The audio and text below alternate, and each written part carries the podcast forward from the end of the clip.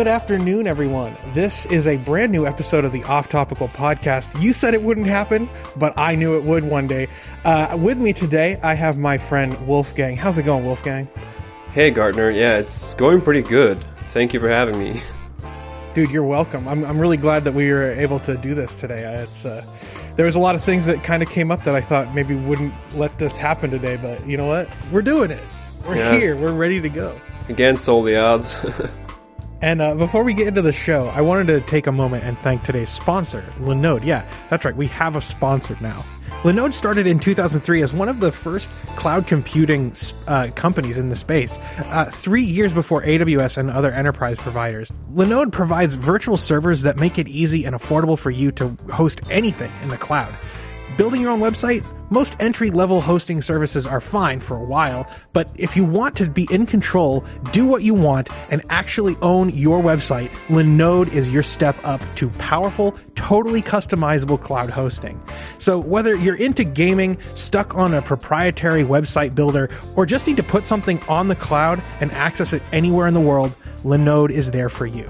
Every plan comes with Linode's amazing human powered customer support. If you need help, someone will pick up the phone, respond to your email, or reply to you on socials 24 7, 365. If it runs on Linux, it runs on Linode. Off topical listeners get a special deal from Linode a $100 60 day credit on new Linode accounts. Get started now by visiting linode.com slash off topical to get your $100 credit today. And thanks again to Linode for sponsoring this episode. Uh, so today, what what are we going to be talking about, Wolfgang? we have a lot of Huawei like talking points today, don't we? Yeah, we do. Uh, the uh, the Huawei, uh, I don't know how to pronounce it. Huawei disinformation campaign. Did you hear about this? This is like crazy. uh, yeah, it's, got, uh, it's wild. Yeah, they've got the the basically the uh, representatives from Huawei are like do, doing this campaign against like the Bulgarian government because Belgian. the government, the Belgian. I said Bulgarian. Yeah. yeah, it's The Europe is all one place, you know, it's very confusing. right. Yeah. You know, Africa is a country. Um, True. but uh, Belgium has uh, regulations in place against uh, Huawei and uh, in- infrastructure being used in the development of their 5G network, right? Uh, you know, and personally, I think that's a good thing. What do you think about that? Um, I'm kind of split on that because I didn't, you know, see, I didn't read enough on the whole Huawei 5G like situation. From what I've heard, basically, America, American government banned all the American companies from like working with Huawei uh, without having a special, uh, what do you call it, like a special License. order thingy, license. Exactly. Thank you. Yep. And yeah, some some research discovered that Huawei um, is like they're in a okay. You, you could say that they're working together with the Chinese government, with the Chinese like uh, you know ruling party, and that they're doing something sketchy with the security equipment, with the five G equipment. And since, since Huawei's 5G equipment is used pretty much everywhere, they're like one of the leading vendors for all the 5G, you know, towers, 5G equipment. This is kind of opening opening up like a potential like security, I mean, attack surface, you could say, where basically every city and every company that deploys 5G on premises or elsewhere, eh, there would be sort of they would have their their um their infrastructure will have those you know exploits from Huawei um, in them. Yeah. Yeah, exactly. And I mean, the thing is, it's like you know, with this kind of equipment, even if there there doesn't exist a backdoor in it, just the fact that like uh, currently, like you know what I'm saying, like even if there's not a backdoor currently, I think like uh, the fact that like Huawei is owned by the Chinese party, like the Chinese Communist Party, virtually it virtually guarantees that there will eventually be some kind of backdoor. Uh, there has to be. I mean, I, I just can't see it as any other way, you know. So for me, it's like, uh, it, it's kind of. I think it's a good thing that uh, Western companies are or Western countries are like passing legislation against, uh, you know, including critical infrastructure that's made by these Chinese companies that are owned by the Communist Party. I mean, and the fact is, uh, Huawei knows that that these uh, nations are doing this, so they hired a lawyer to pen an article criticizing the regulations that have been put in in place here. And uh, what's crazy about this, though, is that there have been a couple of um, uh, people who have found out that Huawei is using social media to uh, to like prop up this article that's critical and, and like spread this uh, you know article out into the world. So. Uh, at least 14 academic industry professionals and experts shared this article across Twitter, right? The problem is that they are actually sock puppet accounts, and uh, Huawei officials in Europe actually retweeted these fake accounts, and Oh, so God. did Kevin Liu, Huawei's Twitter verified president, uh, and it's like uh, or president of public affairs in Western Europe, and it's like he had a following of 1.1 million people. So it wouldn't have been it would have been one thing if like this real dude had like tweeted out this article, but like Huawei used like these fake accounts, and a lot of them had actually been like uh, sock puppeted with AI uh, generated faces, uh, profile pictures, uh, AI generated like uh, content on their accounts, and then they also posted this article, which then Huawei representatives retweeted to give it a more uh, of a look of authenticity. I don't know. It's just crazy to me. What do you think about that, man? Yeah, uh, it's it's really wild. Like the fact that first of all, this Brussels-based lawyer basically risked his license because he's going to lose his bar license over that, if I'm not mistaken, right? And they must have paid paid him a lot of money, right? Like so for him, like to actually risk his entire career and his life. I mean, work, I guess. It's it's it's crazy, and just like just the fact that they went to so much they, they just they just went to so much trouble uh, to to kind of like make those to, to yeah what was the what's the word that I'm looking for uh, to actually They went operate all those the trouble. yeah they went Yeah, to all this trouble to like uh, operate those create and operate those sock puppet accounts it's just crazy and yeah I mean I don't I don't exactly know whose idea that was but like like from where I'm seeing it, it, it wasn't worth it, and it would have been discovered eventually, no matter like how um, how big of an uh, how big of an authority is the you know the guy the person who's uh, spreading you know the fake news basically. Right. Eh, Yeah, and it's like, you know, part of me is like, I, I, I do feel bad for this lawyer who who's going to lose his license, but at the same time, he accepted payment for for writing this article Yeah, from Huawei, and it's like, you know, and he's, I, I, I guess this guy had a reputation of being like uh, anti uh, regulation, um, but Could it's be. like. I, I believe I read that, but it's still it's like you know, are you anti-regulation or are you just selling your opinion to the highest bidder? Like, that's the thing that drives me nuts. You know, it's like you could have you know maintained this guy could have like had a reputation. Uh, but he was just willing to sell it, and I, I think that that's like kind of the grossest thing about all this. Like, yeah, I mean, like you said, like f- fake uh, profiles on Twitter and stuff. It's like, yeah, people are going to find that out probably, um, but like I can't I can't fathom that someone that smart, you know, someone who went to law school wouldn't realize that that was risking his career. you know what I'm I saying? mean I guess he did, but he still somehow thought that people are never going to find it out. And there's Yeah. like the one more aspect that I want to talk about is just like the fact that these kind of uh, these cases, these kind of uh, I don't know, like the, the things that go viral that way when a certain publication or a scientific article turns out to be a complete fake, they they pretty much uh, they really hurt uh, just the overall like scientific world and the role of like the authority of, of, of science among like you know average Joe people who you know who don't necessarily know all that much about science who just you know they would they would see an article and uh, the more we, the more of those cases we have where science and just in general like scientific articles and everything that is associated with like science is weaponized to push some kind of a I wouldn't say agenda in here but push basically to shill for a certain company yeah. uh, the more like the more disenfranchised it becomes and the less you know the less trust people have in the whole science because you know if, if i read something that claims to be scientific article? How do I know it's not fake? How do I know it's not, you know, uh, be it's not being written to be weaponized against or for a certain company? Yeah, eh, yeah. I mean, and that's like a, a, problem that's like been more and more prevalent lately too. Where it's like, uh, I, I, believe I read an article a couple of months ago about how there, you know, fewer and fewer papers are actually being peer reviewed before they're published too, because there's such a glut of like rush to press publication, you know, of like scientific papers.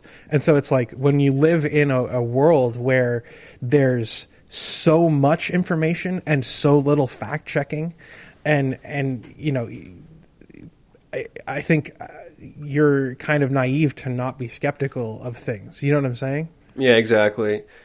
It kind of uh, kind of also rings true for for fact checking as well because you know recently there's been like a lot of fact checking websites and at the same time a lot of people are like coming forward and they're saying, yeah, fact checking like has become political and like you know you shouldn't believe the fact checking anymore. And, it, and in some cases, it goes to extremes where people just refuse to believe science altogether.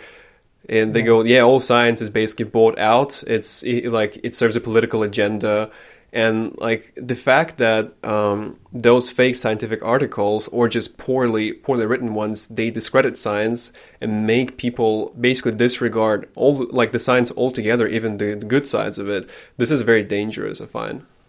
Yeah i agree completely.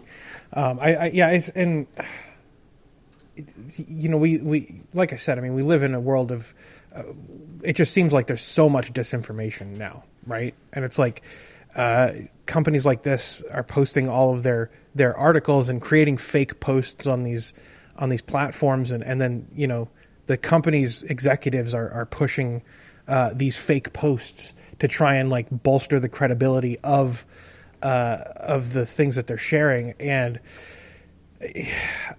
like I don't know like do you have any ideas of like what can be done to like address this? I mean, I you know, I, I kicked the I kicked the hornet's nest a couple of weeks ago when I I made a video. I don't know if you saw it, but uh, where I had a couple ideas of what can be done for this. But I'm, I'm interested in like what do you think should be done about uh, about like disinformation on the internet?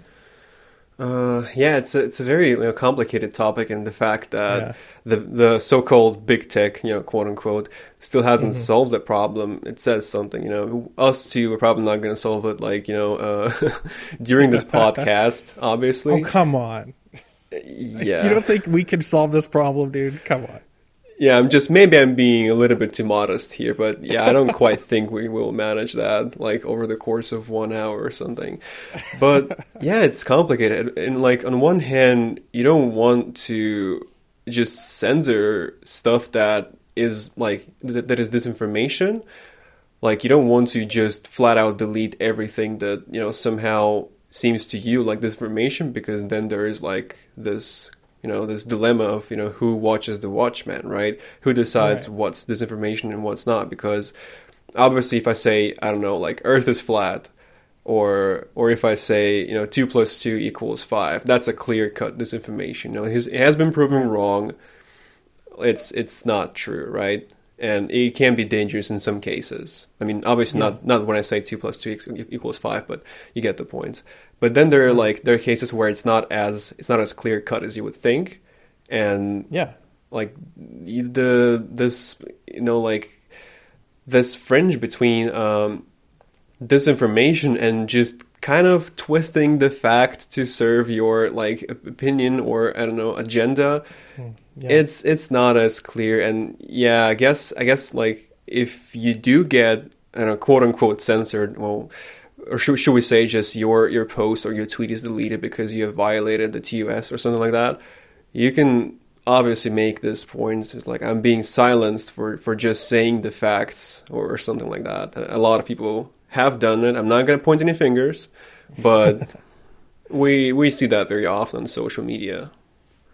Yeah, yeah, it's it's tough. It's a tough uh, problem to to face because on the one hand, you do want people to be able to say what's on their mind and to be able to have like uh, good faith arguments, right? Like you know, if I mean, if you believe that the Earth is flat, then then I mean you're wrong. But at the same time, like, should you be censored for saying that? I, I don't think that you should.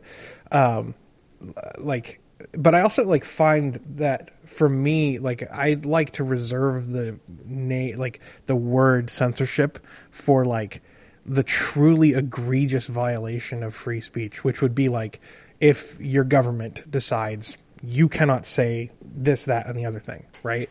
Because like you know, if you signed a if you have signed a terms of service, you have signed a, a uh, you know if you click the I agree button next to a terms of service, you have signed a contract with that company, and it's like if you violate their their rules, like every platform has rules, and whether they enforce them equally or not, I guess that's up for debate. But like the, the problem that I have is like who actually gets to decide what's authoritative and what's true, and and and that's a problem that a lot of people have on both sides of this issue, right? Uh, I personally don't think that the definition of censorship that you know you use is entirely correct because when when people say yeah when Twitter when Twitter deletes your tweets because you're, you're you know you're violating the TOS it's not censorship because it doesn't come from the government so like the censorship by definition is something that comes from the government but at the same mm-hmm. time, I feel like if you take those platforms like Twitter and Facebook, the, the really big platforms with like a huge I don't know, amount of people that use them, I mean, you you can't like in some cases where they take they, they take up the liberty to arbitrarily delete people's posts. I wouldn't say all of those cases is, censorship because you know censorship is the word that is overused a lot these days. You know, just you know mm-hmm. you would you would post I don't know you would post like a, a, racial slur in Twitter, Twitter deletes it, and then you go like I'm being silenced. It's literally 1984. Oh my God, what is happening or whatever. Yeah. And yeah, I feel like that's overused in a lot of cases. But then at the same time, there's this very uncomfortable reality of a huge platform that is used by a lot of people and there and then this platform you know, the people who run this platform get to decide what flies and what doesn't fly on their platform mm-hmm. and like even though in a lot of cases you know the ban ha- the use the use of the ban hammer is justified i feel like yeah that's that, that's like something that we really need to th- think about and just to kind of internalize it the fact that what you are allowed to say in a public like forum and what you're not allowed to say is often not like like for government to decide these days, but like for those big platforms. Yeah, no, I agree. And uh, like I, here's the thing like, people say censorship all the time and i hear like orwellian and like something something described as like like 1984 like orwellian right oh yeah but my question is like Orwellian often like describes like the concept of like Big Brother and like you know who watches the watchers like you mentioned. Mm-hmm. But like for me, I think it's just as Orwellian for a platform like Facebook or Twitter to allow people to just parrot lies constantly, so much so that pe- that other people start to believe those lies. Like that's just as uh, prevalent in 1984. Now, granted, you know, it's like the the authoritative lie that comes from like Big Brother or whatever. But I think that like it seems just as Orwellian to me that people can be parroting these lies and inculcating people into like the the these this cult of disinformation. Yeah, that's true. Like something that a lot of people don't realize is that the decision to like uh, not delete some I don't know some piece of misinformation or like a certain tweet is as political as a decision to delete it. And yeah. I know that I've heard, you know, there's there's this like I don't know, like in there there's like a lot of inside information from those companies that that the Facebook and Twitter they're terrified of being seen as political or as like censorious. Is is that a word? like censorious. I don't know. I don't know. Oh, like sen- yeah, like it's, it's a word now. yeah. It's a word now. Yeah, you've coined it. Yeah, yeah. They they just terrified of being seen as those like censors and someone who's yeah. like banning people for speaking their mind or whatever. So yeah, often oftentimes they are very like they're very you know doubtful in certain cases whether to like delete or ban someone. But at the same time, whether you want to keep something on a platform or delete it, both of those decisions are political. Like you, you can't yes. you, you, can't just wish wash your way out of this. like like right. by being oh I'm not I don't want to be political like and delete this because you will be. It's it's Right. inevitable. Yeah, and the fact that these companies have like for years and years said like, "Oh, well, we stand for free speech. We stand for free speech." When I mean, I don't necessarily believe that that was ever the case, right? Like I, I said in one of my recent videos, like these guys have used it as marketing jargon, right? Uh, as a way as a way of like, oh yeah, yeah, come come to our platform and say whatever you want. But like in reality, that was never the case. But they've they've like kind of cornered themselves into this area where it's like you know they never actually stood for free speech. They only the reason that they said that they did was because they just didn't want to moderate their their websites. Uh, and uh, you know section 203 or whatever of the uh, uh, of the safe harbor provision or whatever it is.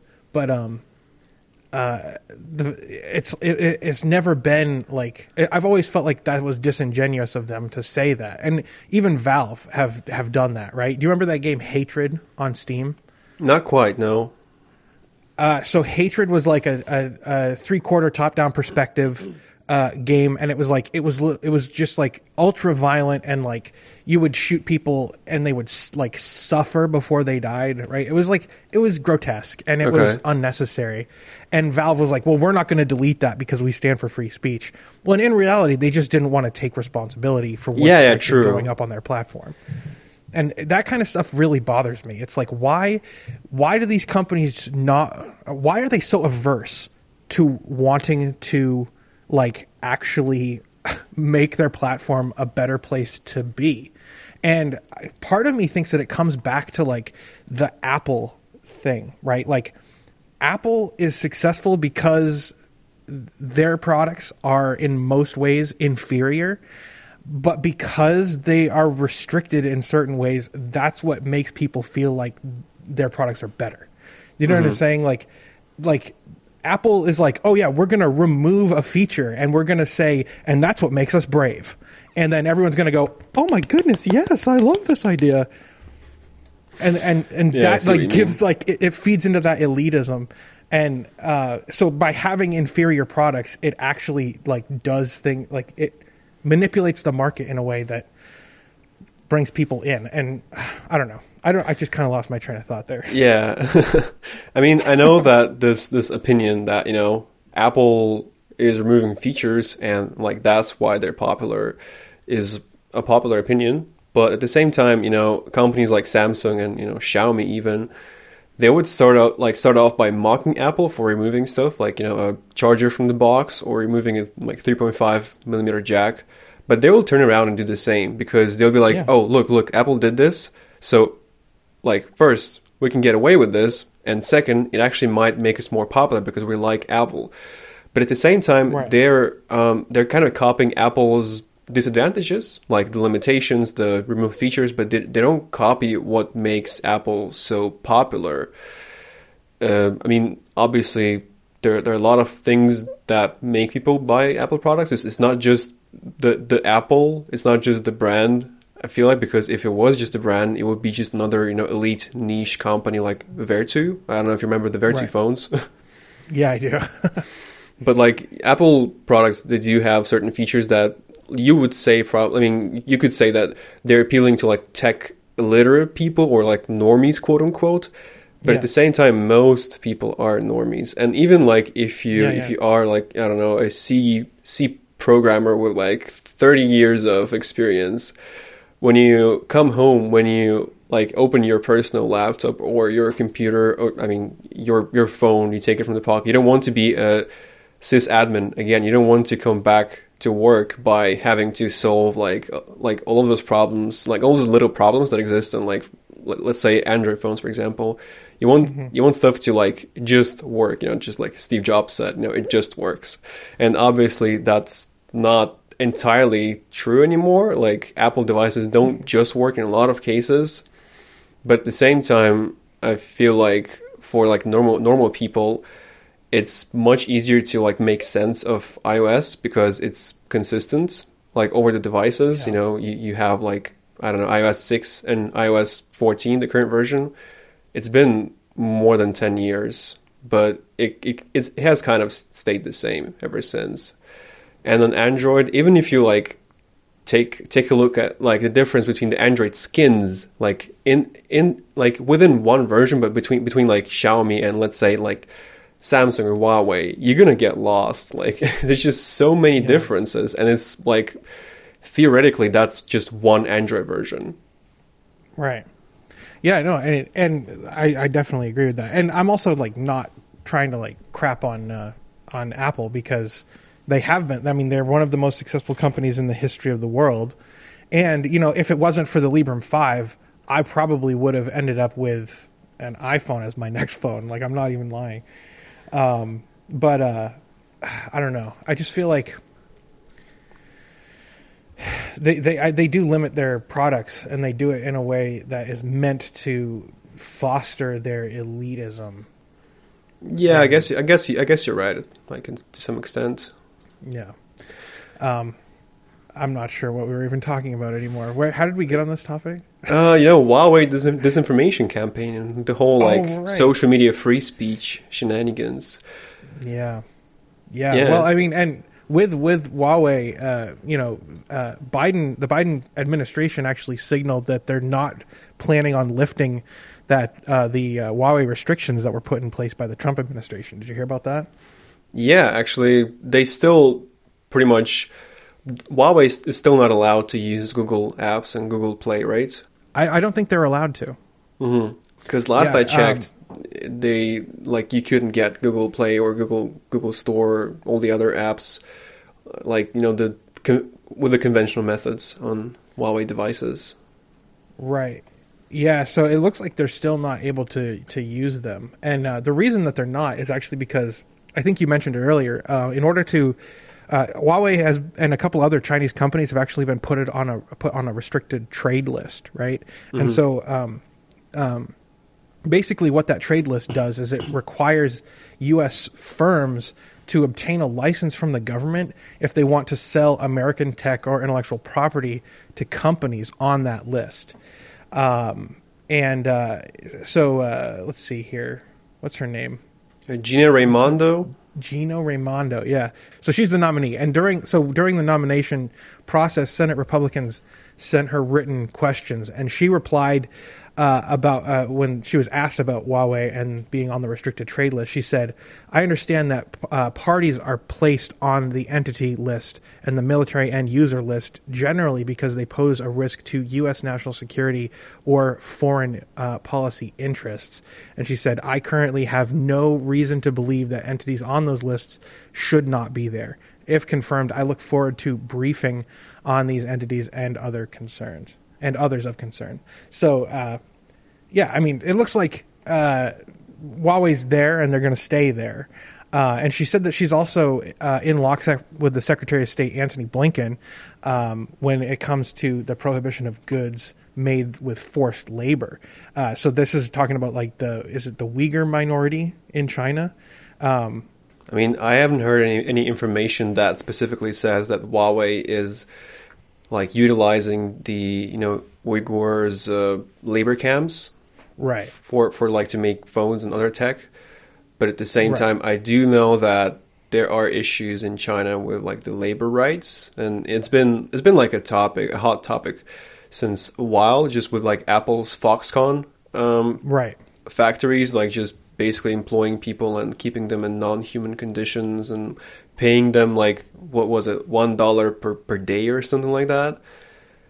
If yeah, at the same time something crazy. If the same at the same time, if they want to restrict like companies from using forced labor, well, they'll have to pretty much like exclude every tech company out there because they're all like yeah. utilizing this kind of like cheap uh, labor from China and other countries.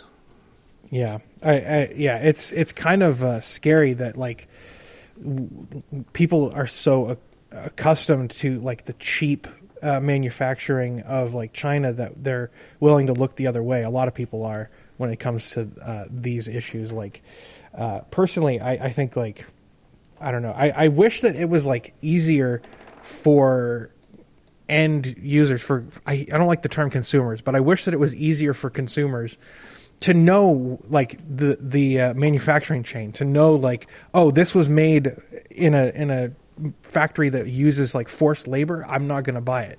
But like i feel like we're in the dark about that a lot of the time and it's hard to make ethical decisions with your purchases uh, when you don't have that kind of information available to you you know exactly and then there's there's also this line between you know forced labor like you know outright slavery where people are held hand in like cuffs and I don't know, chained to like a, Yeah. I don't know, to like a, to a lamppost and just are, are forced to work basically. And then there's just kind of like crappy conditions, like no toilet breaks, um, like just very, very like unsanitary working conditions, bad pay, no health insurance, all that. But then at the same time, you know, if, if you kind of apply those, um, if you, if, like, if you apply this framework and, you know, those requirements, then you can pretty much just like close Amazon because i know yeah you were saying like you know not allowed to have bathroom breaks and i'm like so working for amazon yeah yeah, exactly. It's just the, the the the stuff that like Amazon drivers have to go through is insane. Oh yeah. Uh, speaking of, uh, did you hear about the uh, uh, AI-equipped cameras that are being added to uh, their delivery vans? Yes, that's uh, that is um truly Orwellian, if you may. For real. I mean, yeah. like I I don't like this term being overused as we already discussed, but if there was if there was like one case where you could use the term Orwellian and not exaggerate, this is it. Like, of course, absolutely. But I'm an AI skeptic. I don't know about you. Uh, I, I think that like it's a cool technology, but like for every funny meme and like TikTok filter, I think there's like this like looming possibility of things going horribly wrong. For like like, like this, for example, you know what I'm saying? Yeah, I- see what you mean, and like personally, I'm constantly oscillating between, oh my god, we're all gonna die, it's gonna be Skynet, just like in the Terminator movies, and Yeah. like AI is a marketing gimmick, and it's just like basically people, especially like you know those managers and like product managers, I guess you could say, they would, excuse me, so like project managers and at IT companies, they would constantly try to like sell something as AI, like revolutionary technology, like in computer intelligence and whatever. But at the end, it's just like a bunch of ifs, you know, and like regular expressions. Yeah. So like, um, I, I just I have those like two opinions about AI simultaneously in my head, and I just I don't know like which one I actually believe in more right. but I think that AI is both you know risky and like it's it's a, it's a dangerous thing and just like in the in the future it could get pretty dangerous but at the same time I feel like currently AI is just like a mar- marketing gimmick Right. I mean, like, like uh, the thing, like it's it's impressive, like with like neural networks, like being able to. I don't know if you saw that. Um, uh, there was like a scene from The Office that like an H three H three fan was like put Ethan and Hila's face on Kevin and another character. Uh, I don't know if you saw that, but it was like really impressive. It was like one of the most impressive deepfakes I'd ever seen in my entire life. I mean, it's Uh-huh. like it was like crazy good, and uh, I mean, it even like captured like perfect eye movements and everything.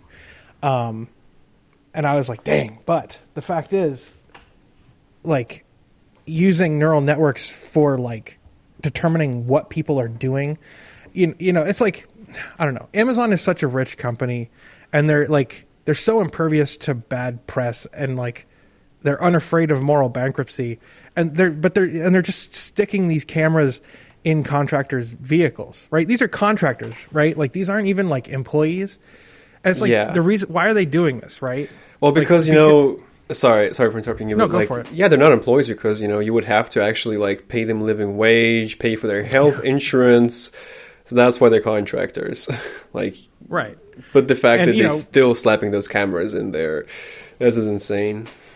right and the fact that like you know you're you're uh you're putting these cameras in there to squeeze every ounce of humanity out of like these workers who are you know prone to slacking off or even you know taking a break once in a while Oh, And terrible. It's like uh, I don't know. Deborah, Deborah, I don't know, Base, Deborah Base, maybe. Uh, she's an Amazon spokesperson. Told CNBC that the company has begun this program across its entire fleet, and she said, uh, "quote We are investing in safety across our operations, and recently started rolling out industry-leading camera-based safety technologies across the entire fleet." Oh, Oh, they're doing it for for safety. Forget everything I just said. yeah, safety, safety argument. Never heard that one before. Yeah, national security. Yeah, just imagine like you're you decided to like take a break and like I don't know eat a sandwich uh, between between deliveries and then you just like from your wagon you're hearing worker number two point five come back to your like to your labor uh, what, what, how do you say it? wait come back to your vehicle immediately to avoid penalty yeah. you have ten you will seconds be docked pay. yeah, that. Oh my gosh. twenty seconds It's until terrifying. demolition Right. Yeah. Imagine being like not the contractor and hearing that, and then going, "Hey, that sounds like a great advertisement for Amazon. I'm going to go buy something." Yeah I'm gonna I'm gonna like uh, buy their Prime subscription for sure Yeah. Yep. Ugh, Amazon. I honestly, there was a time like, uh, there was a moment where, like, I hadn't bought anything from Amazon in like two years, uh, and then I had to like buy something, and I don't remember what it was. It might have been like an SSD or something, and I could have got it from Newegg, but shipping was like two weeks, and it was also fifty dollars more expensive yep for the same item. And I was like, oh, I cannot. I, I, you know, and that's the problem that we face is it's like they are Yeah. just too good at what they do, and exactly it's scary. at the same time, like people don't realize, maybe they do realize, but they don't care that like those, you know, the fact that it's safer. It's it's not because Amazon is like a, a good guy and that they're they're just basically working, uh, like basically like making a loss to to be like a good company and to try to like get more customers. They're cutting corners in the places where I think a company shouldn't cut corners just out of like basic human decency.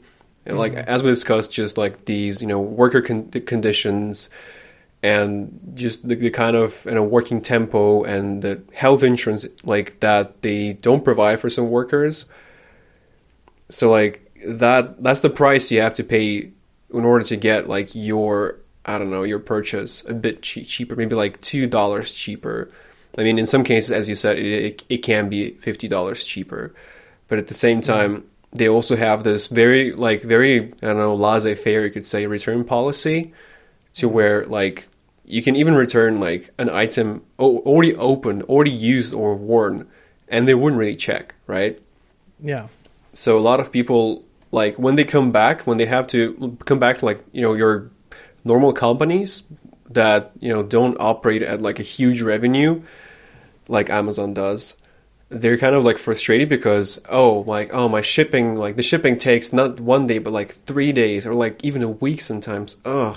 And also if I don't like something and and I have to return it, they actually have to check if it still works and they have Right. to check if it's the, the same condition. Oh, it's so annoying. I'm just gonna go back to Amazon, you know. yeah, yeah. I, that's the that's the, that's the thing. I, you know, one of the things that I ordered from Amazon and then I ended up returning it was a uh, a uh, uh, analog video capture device, right?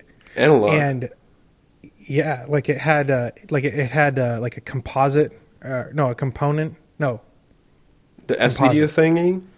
yeah yeah All right. so like s video and like the yellow rca composite Mm-hmm. um so like i bought this thing it didn't work um and it had a uh toslink audio input cable and it had a uh like infrared remote that you could use to like switch between the different inputs on the thing Okay. So, uh, so um, I packed the thing back up. I sent it back to Amazon, and then I realized that like I had already taken the Toslink cable and put it in my box with other cable uh, in my desk with other cables, and I had and I forgot to include the uh, remote to send it back with them. They didn't like they didn't even care. Like they just refunded me the entire thing, even though it was missing two of the things that came with the device. Yeah, And that's what I'm saying. Exactly. It's nuts. I like how can they make money that way? Uh, it's, it's the economy of scale, you know. something even like more wild happened to me.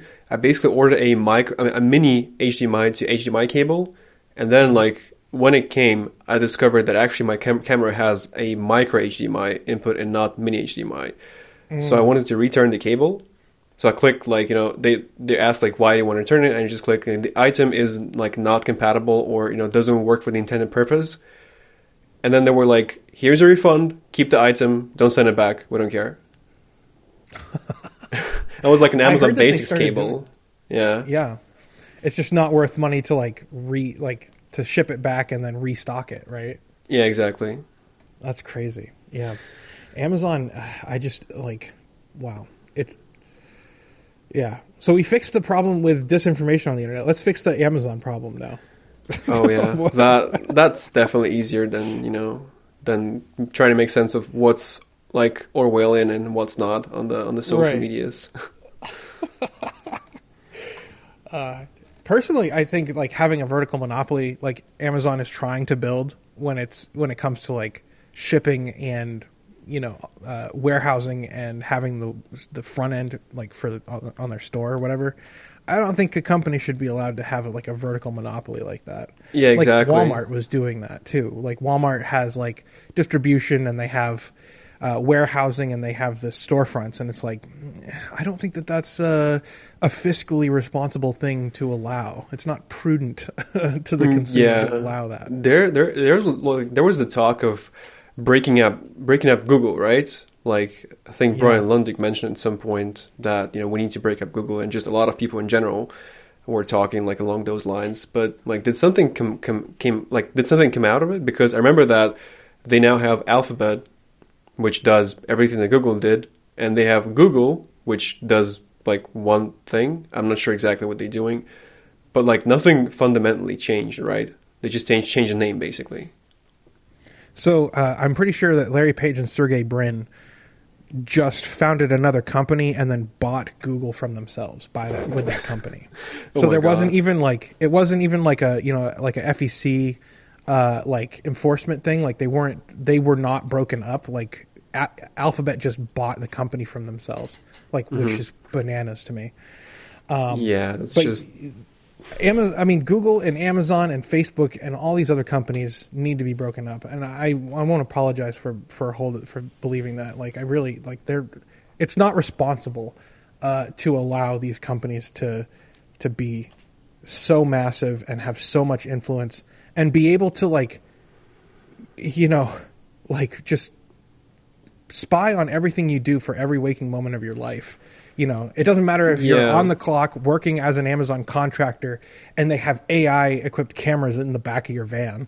It doesn't matter if you're, you know, uh, an Android user and Google's spying on you all the time. Like these companies should not be able to do that. And and and I think that there's like too much of a profit incentive for them to do it as well. Like I don't think it's enough to just break up these companies. I think like there should be some kind of like um like fine like an, an incre- a crazy steep fine that would like financially disincentivize these companies from like acquiring and and holding on to your data right? Like let's say let's say that you have um uh let's say that you are you know you're a company and you have um like a data breach right I think that if you have if you're a, a company and you have a data breach like on on a massive scale like Equifax, you should be fined out of existence, right? Like I don't know if you heard about the Equifax thing, oh but yeah, it was like yes I did. It's dude, yeah, it was something. it was it's crazy to me that this company is still allowed to exist when, you know, so many people had their information like very sensitive information leaked.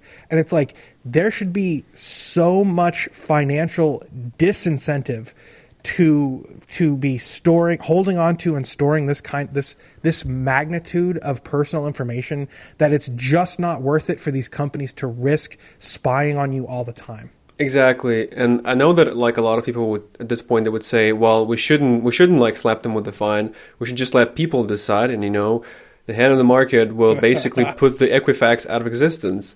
But at the same time, whether like whereas that might be true with you know consumer companies like Google and Facebook, and, and it's not. I, I may I might I may elaborate on that like later, but whatever. Equifax, this is not like the kind of a company that you choose to give your data over to.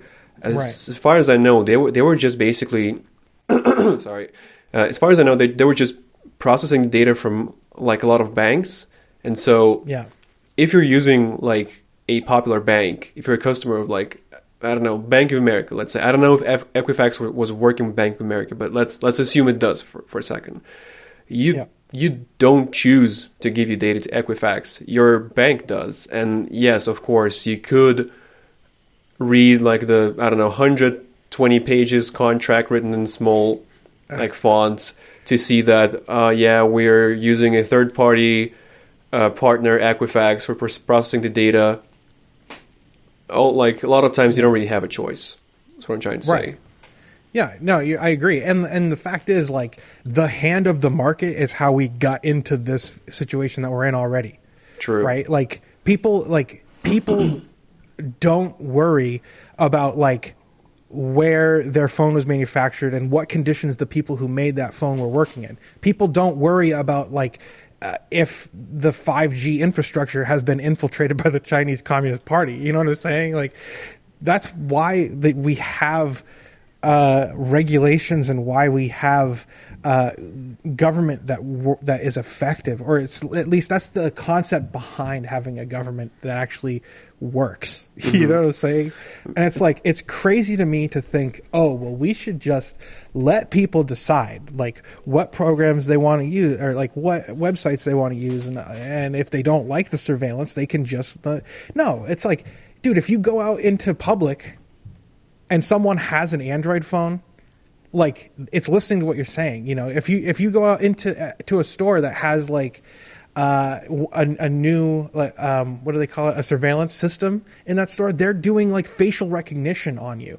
You know what I'm saying? And like it's like it's not enough to just say, "Oh, let let it be." You know, just let it be and see what happens. No, we're we're at a point now where we can't just where we can't afford that kind of naive social, uh, whatever you want to call it, like social whateverism. yeah, exactly. It's just like if people have to consent to like using a certain product, it has to be an educated consent. And like Yep. no matter how how long like you want to talk about how oh we have to educate people, they're just willingly ignorant, tech illiterate normies, and like they deserve being spied on or whatever.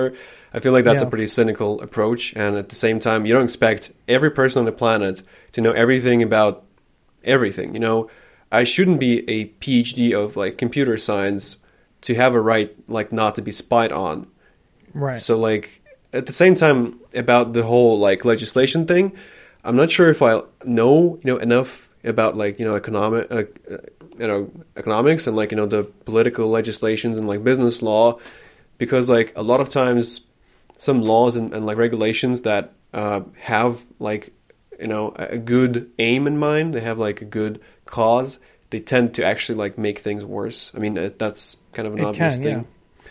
but yeah like i i don't know if i'm comfortable with with, with saying i want those companies broken up broken up because uh, at the same time it, it could introduce a much worse um, A much worse vacuum. consequences yeah exactly for like the end Yeah. users and consumers Yeah, and and that's the thing. Is like you you know I can sit here as an armchair uh, you know Congressperson or whatever and try and say, oh yeah, like uh, I, I I think I have the all the answers.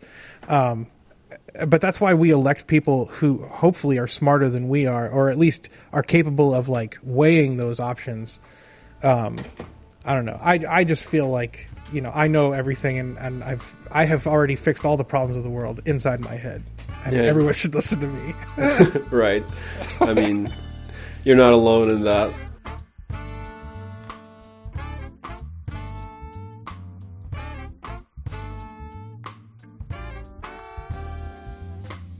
Um, all right, so I feel like this has been a good episode. I got I have a question here from Jackson on Twitter.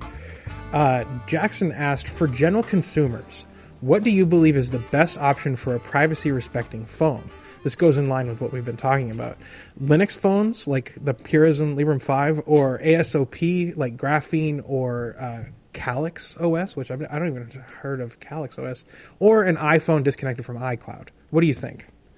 Um, so personally, this is gonna rile up a lot of people, but I feel like iPhone is a good option. Like basically, Yeah. if if you would compare, you know, stock Android on like Samsung and Xiaomi and even like Google phones and stock iPhone, iPhones are generally better for privacy and security for like a normal user. Yes. The reason why is because there was this um, scientific study. I don't, I don't know if you could call an article or like a study that basically captured all the packets from Android, like from an Android device, and then from an iPhone device. And it, like, if I'm not wrong, basically Android phones home like ten or hundred times more than like iPhone does in its stock condition. And like, if Yeah. you, at the same time, if you like, you know, leave the whole privacy subject and, and like, you, you- if you talk about like security, uh, Apple devices also have full disk encryption by default, which Android they do have that as well. I, I believe but it depends a- on the vendor, right? exactly yes. Yeah. The key word here is for general consumers, right? Like that's the key here. For general consumers, uh, Graphene OS and whatever else, like that's not something that like a normal person is going to know how to flash onto a phone. I don't think so. iPhone, even if it's connected to iPhone, uh, iCloud, iPhones are still like I I I, I know I, I read the article that you're talking about. Like the iPhone like ca- like called home like four times a day, and an Android phone it was like uh, I think it was like five times an hour, right? uh, like pinging, like sending like your location data back to the service. And yeah, four times a day is still uh, pretty invasive in my opinion. Uh, but like the fact that like you know you could be at home or at work, like you know your iPhone's going to know oh he went to work and then came home versus Android knowing he went to the bathroom at 2:10 p.m. You know what I'm saying? Like, like, like that's the difference. And uh, um, as far as like Linux phones are concerned, um, I think uh, they're not there yet. But Yeah. at the same time, like, dude, the the the rapid progress of the Librem Five has been astounding to watch. Like, I mean, I have five, I have four Librem Five sitting on my desk. I have five of them.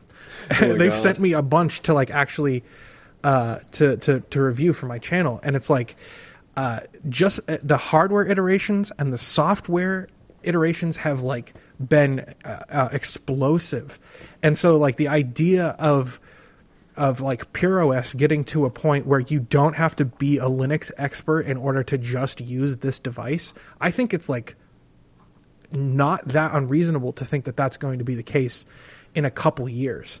But then you're contending with like the availability of apps and services that people are already looking for, you Yes, know, or, or come to expect on their phone.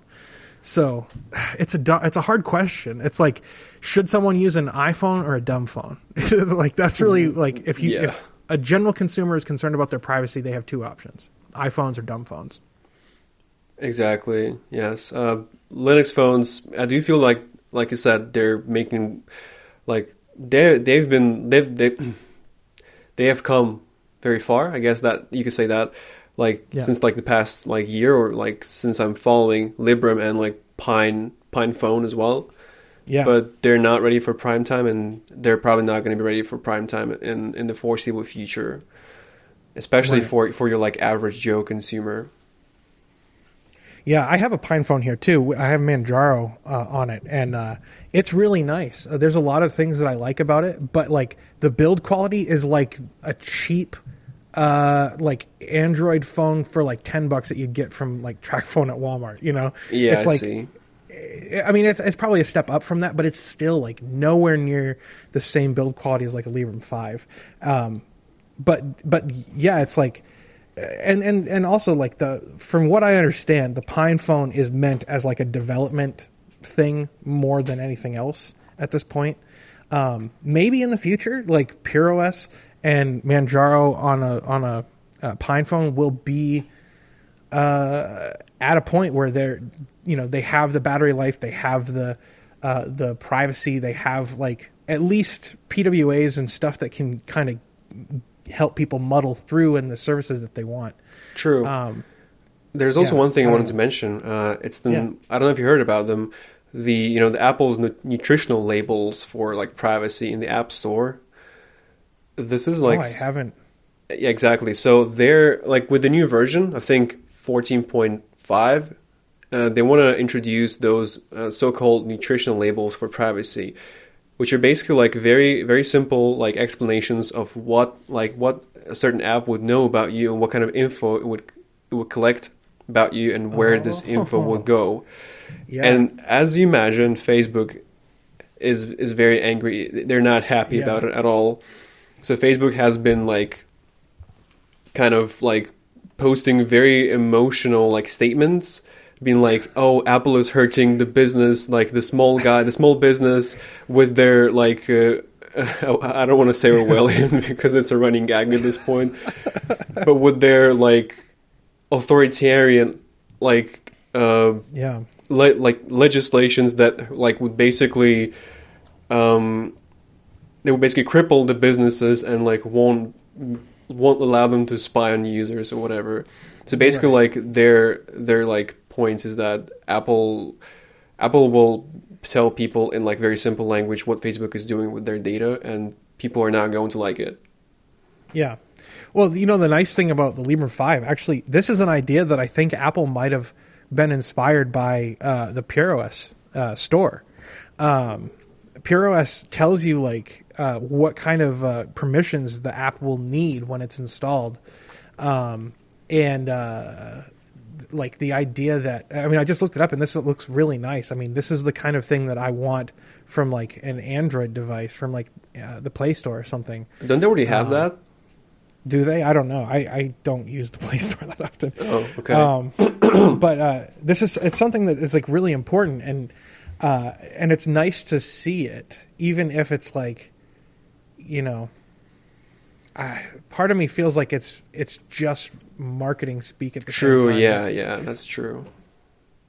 But at least Apple like is invested in like letting you know that they care. You know what I'm saying? Like quote unquote, they care. I see. Yeah, they're um, kind of like trying to oppose Google because Google is seen as this like privacy invasive company, and Yeah. like Apple is basically like the the the champion of privacy, and they want you to like they want your data to be secure, they want you to be private, blah blah blah. Yeah. Exactly. And I also noticed that you know if you take uh, the permission system in like Google Play and Android, they're kind of being vague about it sometimes. Like you know they would just say this this app wants to have access to your internal storage. So like Yeah. a normal user would be like, yeah, okay, sure, it's, it's fine. But Apple goes like, they'll be able to see all your pictures and like all your videos. And, and Yeah. people are like, whoa, that's okay. No, I don't want that. Yeah. Yeah, I mean that's that's like one of the reasons that like I think Apple is like better for your privacy. Uh, I won't say that they are good for your privacy, but they are Exactly. better by comparison than uh, than uh, than Google is. yeah, Um, smaller evil. Yeah, exactly. Dude, this has been a great conversation. Thank you for being here, man. Thanks for it. having me. Yeah, this was great. Um, yeah, uh, dude. If you if you guys out there want to hear more from Wolfgang, let us know because I I, I want to get back into doing this show, and uh, I, I've had a lot of fun. Uh, thank you for listening, and we'll talk again soon. Bye.